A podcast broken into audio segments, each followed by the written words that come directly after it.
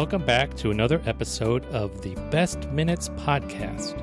Each week, Movies by Minutes hosts examine the 1946 William Wyler directed film The Best Years of Our Lives. One minute of screen time per episode. I'm Richard Dunham from Ghibli Minute. I'm Chieko Dunham, also from Ghibli Minute. And this week we're joined by a guest. I'm Richard's sister, Melanie Greenberg, and I have the YouTube channel Pardesi Reviews, where I review Indian cinema. Thanks for joining us this week, Melanie. It's hard to track you down, but uh, through my uh, well, extensive network, yeah, the correct people yeah. reached out. Yeah.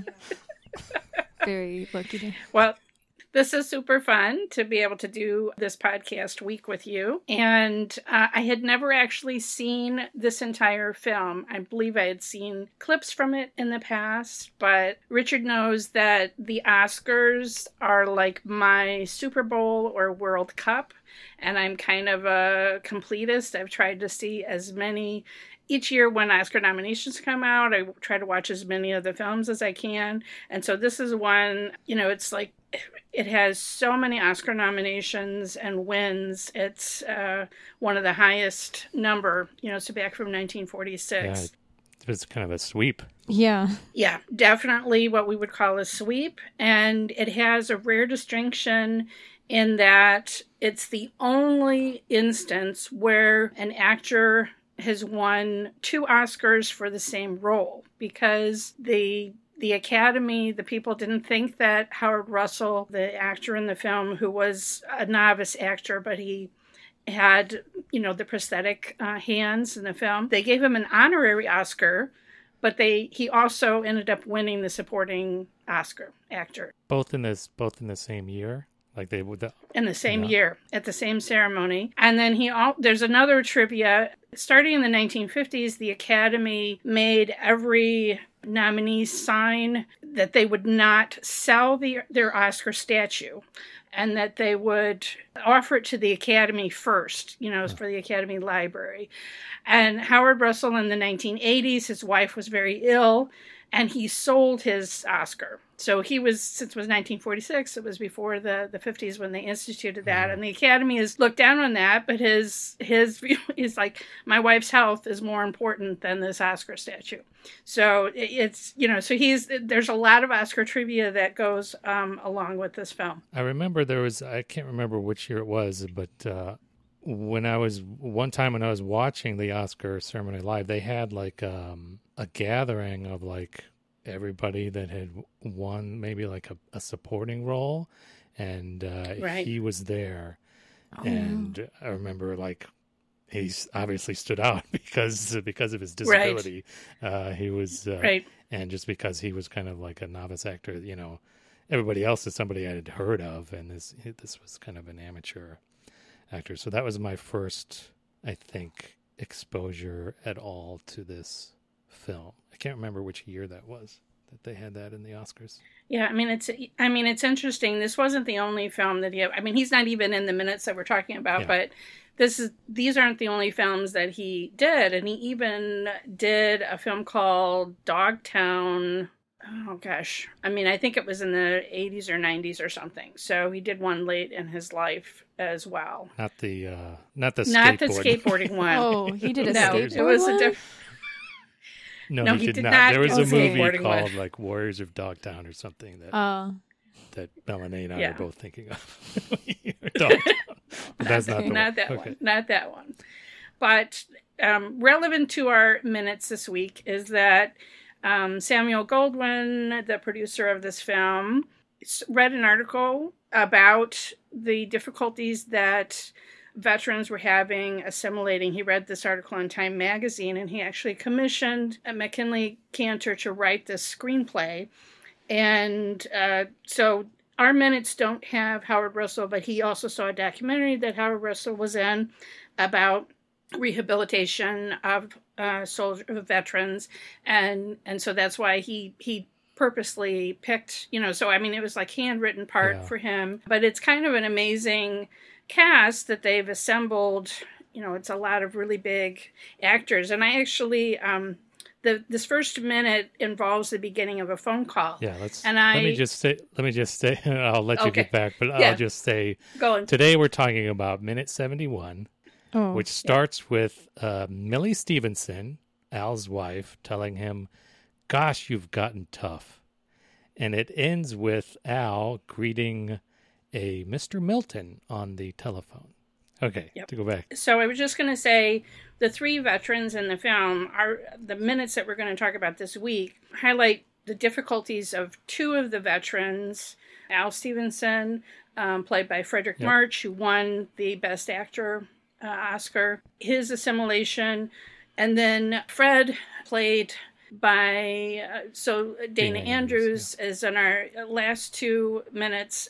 His difficulty um, not wanting to return to the soda jerk job that he had at the drugstore. So, what's unusual here is uh, Mr. Milton at the bank wants Fredric March's character to come back to the bank. He wants that cachet of a medal, you know, winning uh, veteran to come and add that shine to, to the bank. And this is the well off family. Yeah. And so, what's what's so they live in a very nice apartment building. This the setting of Boone Town is supposed to be a stand-in for Cincinnati, yeah. and the scenes previous to this breakfast have shown that Fredric March's character is having a difficult time integrating back with his family. He has two children, he has a high school age son, and he has a daughter who's already working as a nurse in a hospital. He says that he's he's been married 20 years and yet I'm not exactly sure how old his daughter is supposed yeah. to be if she's working as a nurse at the uh, hospital. Yeah, I'm thinking probably like 18 or 19. Was, yeah, maybe. Yeah. As I watched this film, I was worried about her age because the other veteran yeah, she's developing this starts. You know, they have this relationship, and I'm like, how young is she? That's a little concerning. Right. well, I mean, the actor uh, Dana, uh, you know, Dana Andrews was probably older, but he's supposed to be probably playing somebody in his early to mid 20s yeah. at most, yeah. I would think. So not a huge, huge distance. But anyway, Fredric March himself, the actor, was, I think, 49, and I think he's supposed to be playing someone in his mid 40s at least. But Myrna Loy, who is supposed to be mother to actress Teresa Wright, is only 13 years older than the actress playing her daughter. But anyway, we don't see Teresa Wright. Uh, we don't see the children. So this breakfast is immediately after, as soon as he arrived home, he he there's this awkwardness and he he there's not really alcohol in the house. And so he's like let's go yeah. out on the town. And they, and there's a whole montage of them going from nightclub to nightclub with his wife and his daughter. A little strange. Yeah, Chieko, yeah i like she their daughter is driving them around everywhere. And i'm that's an interesting well, you know you've been on uh, on the fish lot I have. I have on the lot. I have fish shows. I have. So Chieko, you're going to be the designated driver once the COVID is I over, mean, taking taking your dad around the I town. I do have my license now, so that's not out of the picture, I suppose. Um, it. But anyway, there's all this awkwardness, yeah. and this, and and they they finally had just embraced right before this clip. Yeah, the, the husband this and is... wife and so that's it's like they finally this these minutes are when they're finally connecting and in sync again is what i uh, kind of felt like. True. Yeah. Yeah. She's uh yeah. She's yeah like she's in her house coat. And i believe this was like they went out and then uh she kind of put him to bed and he got up later than everybody else. But i believe this is right after it's not explicit in the movie, but I think they've spent some time in bed together in the morning. Yeah. And oh, yes. She is uh she's in her house coat. So I think like she's like not fully dressed again after that is Yeah. Chieko, do you not want that robe? Like I'm like that is a serious robe. Yeah, I mean the it's belt and the whole thing. For a house coat, like a house coat, I would wear that. Just I'm, pretty glamorous. Yeah. Yep. I get home from work, just put the house like, yes. it's 1946. We're just supposed to manage manage imagine in our minds that they kissed passionately and now they're they're having breakfast. Yeah, because she had awkwardly brought him this breakfast tray yeah. into the bedroom, and then now they're he's eating breakfast at the yeah. table. So obviously forgot that. Started over. Yeah. yeah. yeah. I can't remember if she was wearing this house coat uh, when she brought in the breakfast, or this is you know an obvious change of clothes. But uh, uh, I don't remember. I, remember I don't either. remember. I, anyway, yeah. But uh, I, I mean, what I just noticed is I can't remember the name of the cinematographer, but he what I was reading is that he was really known for deep focus. And so when she walks to answer the phone, which he tells her, don't answer that, you know, I mean, it's like he doesn't want reality yet. You yeah. know what I mean? He just kind of wants to live in this uh, bubble of being home. And he's like, "Don't answer it." And but she is still in focus, walking into the next room and picking up the phone, and he is in the foreground of the shot, eating, finishing his breakfast. And so it's kind of a, that it's most noticeable the cinematography of all of these levels of focus. Yeah in the final scene of the film, the wedding scene, where we're seeing different people highlighted both in the foreground and the in the background. But I was like, I was kind of after seeing that, I was kind of looking for it in this minute shot that we had to talk about. Yeah, there it is, definitely. Mm-hmm. Yeah, so I think I had probably seen this once before. I'd known about it because of that, but then when I was in the mid 90s when I was living overseas and I was on this video rental binge, just like to so I could hear English at some point during the day. so one of the things I did was I like found like every William Wyler movie in the mm. in the mm. local video store, and so this uh, I think was probably part of that. But I hadn't seen it probably in at least like 25 years or so. Uh, but Chiyoko and I watched it. About yeah, and I like. Yeah. I mean, so here we get Myrna Loy. Myrna Loy, one of my favorite actresses from the classic Hollywood era. Probably my favorite role of hers, obviously, is from the Thin Man movies. Yeah, yeah, yeah. But uh, recently, like uh, I think uh, a few months ago, or maybe last year, I watched. So in, in, this stage of her career, this this is and the the Thin Man roles is very much this kind of all knowing kind of partner wife to uh, mm. some kind of irascible cynic, but very. And she also, I think, a little bit later after this, she starred in Cheaper by the Dozen. So again, very much kind of very domestic, very you know competent homemaker type roles. Earlier in her career, as as Wikipedia put it, she played she was cast as either a vamp or an exotic.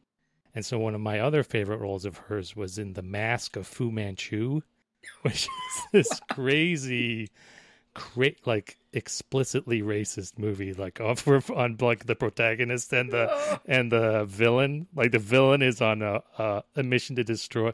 Fu Manchu is on a mission to destroy the white race, and then like all the protagonists okay. are like, you know, they're just looting all these architectural treasures, and kind of on the boat on the way home, they're kind of debating which one of these like you know precious Chinese artifacts are evil that we should chuck over the side, and which ones should we take home to our museums? But Myrna Loy plays the sadistic daughter of Fu Manchu.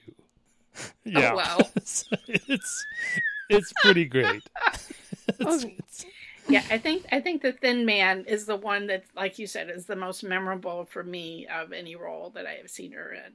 Chiyoko, I'm kind of curious. I don't know how many classic movies you've seen with your dad. Did how did the movie seem to you? Did it seem really old and the acting really mannered, or how, how did you um, kind of respond to um, it? So I I was definitely interested, invested in the movie. It just was a lot longer than I expected it to be. It's a long one. It's a long one. Um, I haven't watched a lot of classic movies. I don't think. I think like the most classic I can think of is like Gene Wilder, but that's not very. That's not too far. Uh, there were a couple back. moments I think in this in this week which reminded me of uh, Miracle on 34th Street, which is probably probably the the big classic movie that you've seen. I think yeah. we watched that and I, a couple times. I don't even remember it. I'm going to be frank. I don't even remember it. But um, I'm doing. I'm part of a production of the 39 Steps by Alfred Hitchcock. So there is. I was doing a little bit of research because I wanted to get this accent down for these movies that they usually have. It's very transatlantic. Mm-hmm. So the acting, which is a totally fake accent, totally made up, because it's the midpoint between the American accent and the British accent. And acting around this time was like that accent is how to properly speak on stage, on film.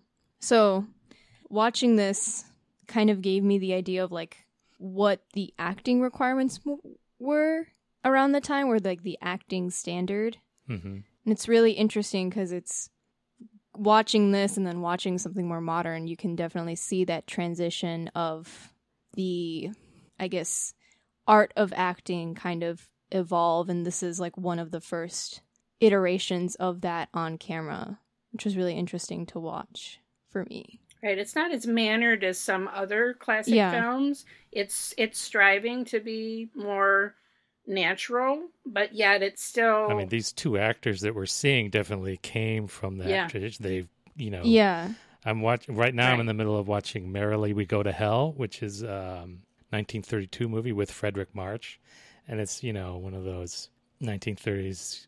It's kind of the Great Gatsby, kind of a, right the end of the Great Gatsby era, but everybody still has that transatlantic accent. So yeah, these I don't know how much these actors were given direction or just naturally inclined to by the times to change. Yeah, that well, I mean, you had Howard Russell, again, not in our minutes, but just an example of someone who didn't come yeah. from an acting background. He was a complete novice. And so he is completely natural in his scenes because he's just playing scenes as if he it was himself. Yeah.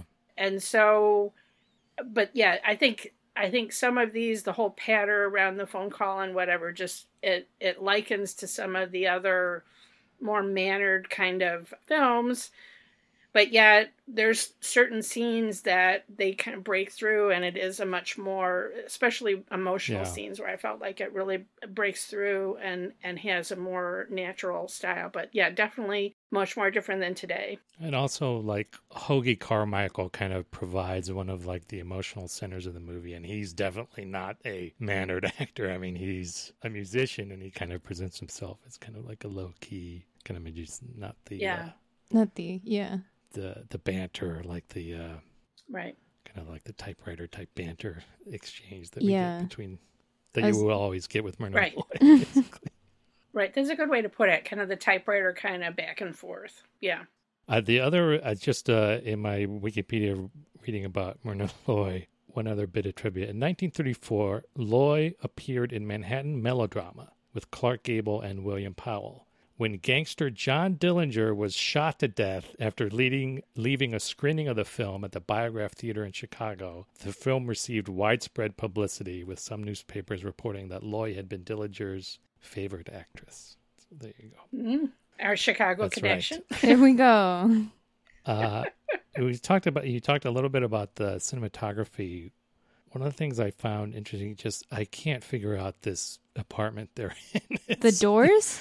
The well, one of the things you see is like they're in some kind of sunroom breakfast nook, but they've got like these slanted bars over their faces, like when they're sitting there. I don't know what I'm. Sh- I don't know if that's like intentional, but I'm sure it's like it's you know it's there. I don't know what it represents. Yeah, well, yeah. Well, and when I saw the Wikipedia article, they that talked about that the the size of the yeah. sets was more life and I, I didn't quite get what they were saying that it was we'll see that lit in the drugstore later this week i sure. mean i don't know if it just meant that certain rooms felt much more intimate and not wide open for cameras i, I don't know exactly know what what they meant by that and i guess i don't really get the contrast to what might have come a couple years before or something so um, another interesting trivia well it's more in the next minute when they're on the phone together with Mr. Milton. But this reminded me of It's a Wonderful Life. And so I was wondering when the two films came out. And this film came out in November of 1946. And Um, and then It's a Wonderful. This was the Christmas movie. Yeah, and then It's a Wonderful Life came out a month later. So I was kind of thinking some of the things were. Was it? I thought it came out in the summer, didn't it? Uh, I think it came out in December, and then it got wider play in January. So I think I don't know if they had the same Academy rules that they do now that a film had to release in New York first, but I think films rolled out. They didn't have the uh, simultaneous yeah. necessarily release that they sure. do now. It was, you know, limited number of prints or whatever, and it would come from town to town. So, but anyway, so I mean, but they're definitely of the same same time. Some of the it gave me some of the same feels, I guess. So we're also recording this um, a few days after Veterans Day. That's right and I just thought it was really important. I mean, it was really significant that we were watching this film about uh, veterans.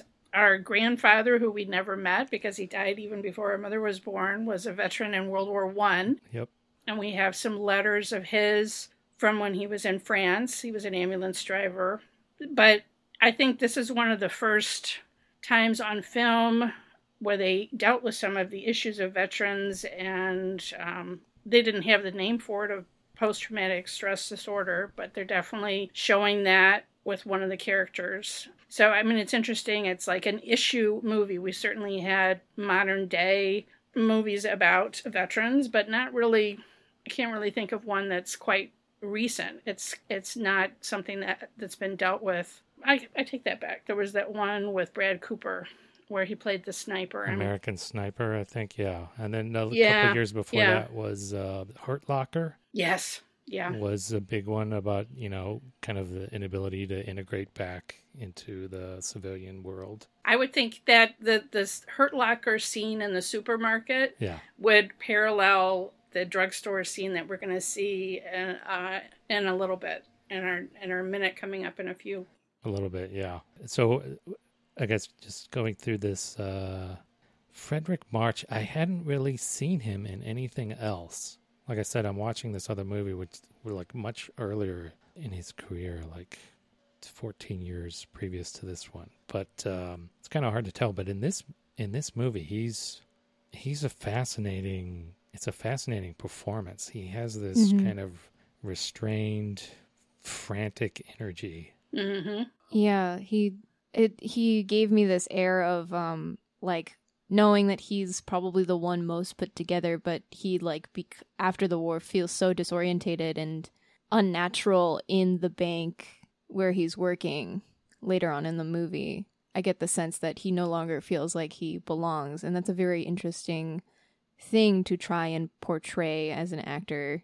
It's a great performance. Yeah yeah i think i think the scenes a little bit before our minute where he's first come home and once the joy wears off it's like he realizes how his family has moved on they didn't stay kind of in the same yeah. place that he pictured them in all the time that he was gone and he can't believe like that his daughter is out and in the working world already and and so forth. And so uh, it's like he you could see he's the one that really relies on alcohol yeah.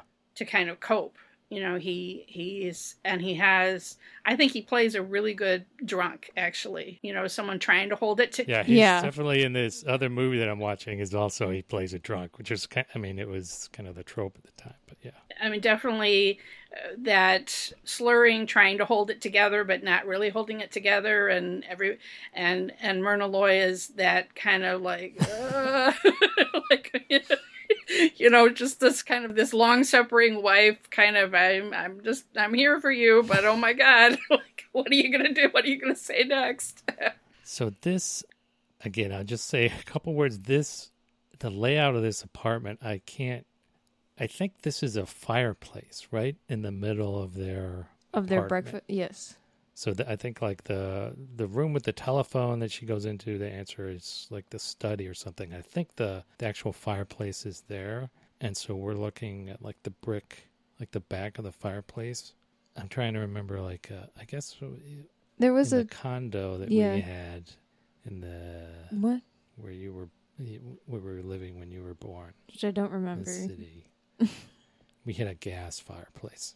Chioka, I don't know why you don't remember that. Yeah, you only were two whole years you were there. I mean, gosh. I mean, I live. I remember the, apart, the apartment I lived in for two years in Japan. It's two years of my life. I know. It's.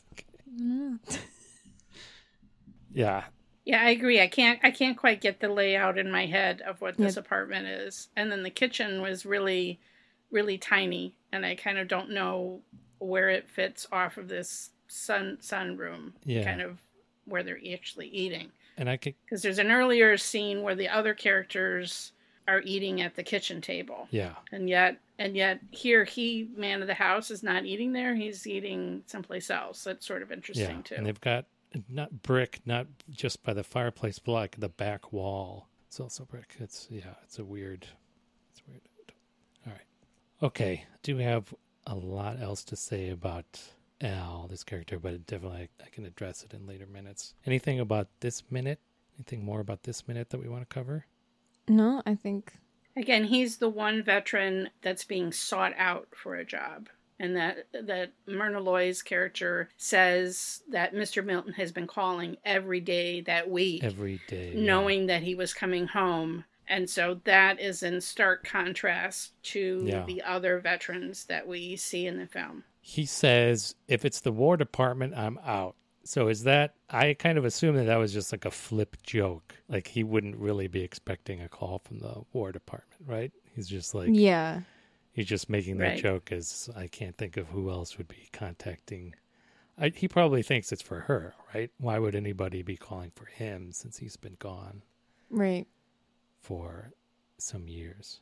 And also because all of the characters, uh, all the three veterans, end up flying home they come before everyone is expecting them to be there. So yeah, we, we I guess we talk a little bit about that. Al's coming home from the Pacific Theater, mm-hmm. and I think it's Fred, the name of the pilot. Fred, yeah. Yes. Mm-hmm. He was dropping bombs, I assume, in Europe, in Germany. Yeah, in Germany. Mm. Yeah. So I don't know why they're. How did they wind up at the same airport? Airport. Like, was Fred being moved to the Pacific Theater? And then the war ended. And, and, then the war ended, so they both wound up. I get the impression that there, I think there may have been some reference that they were in Portland. Yeah. But I didn't. I mean, they're for to me they're coming from two different oceans. Like Fred should be coming from the East Coast, so I didn't. The whole geography of that flight at the beginning of the movie didn't make a whole lot of sense to me. But yeah, well, I'm willing to look past it. Yeah, we just have to go with it. yeah, that they're going to. What is the name of the town? Boone City. Boone, Boone City. Boone Town.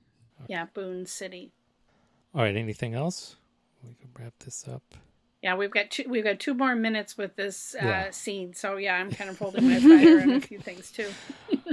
okay, so again, thanks, Melanie, for uh, being our guest. Can you make it back tomorrow?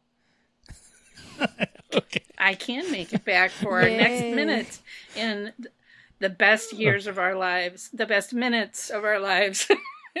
okay. Listeners, you can find the Best Minute podcast on Apple Podcasts, Spotify, Google Play, if that's still a thing. I think it's the YouTube music it's YouTube now. music uh, now, yeah. Or at the main site, thebestminutes.com. Social media is available at Butch's Place, the Best Years of Our Lives Listeners Cafe on Facebook, and on Twitter at The Best Minutes. And uh, please join us here next time on the Best Minutes podcast.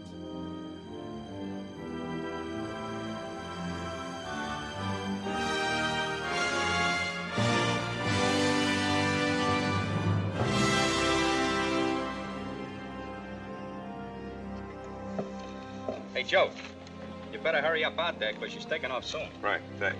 Come on, Taylor.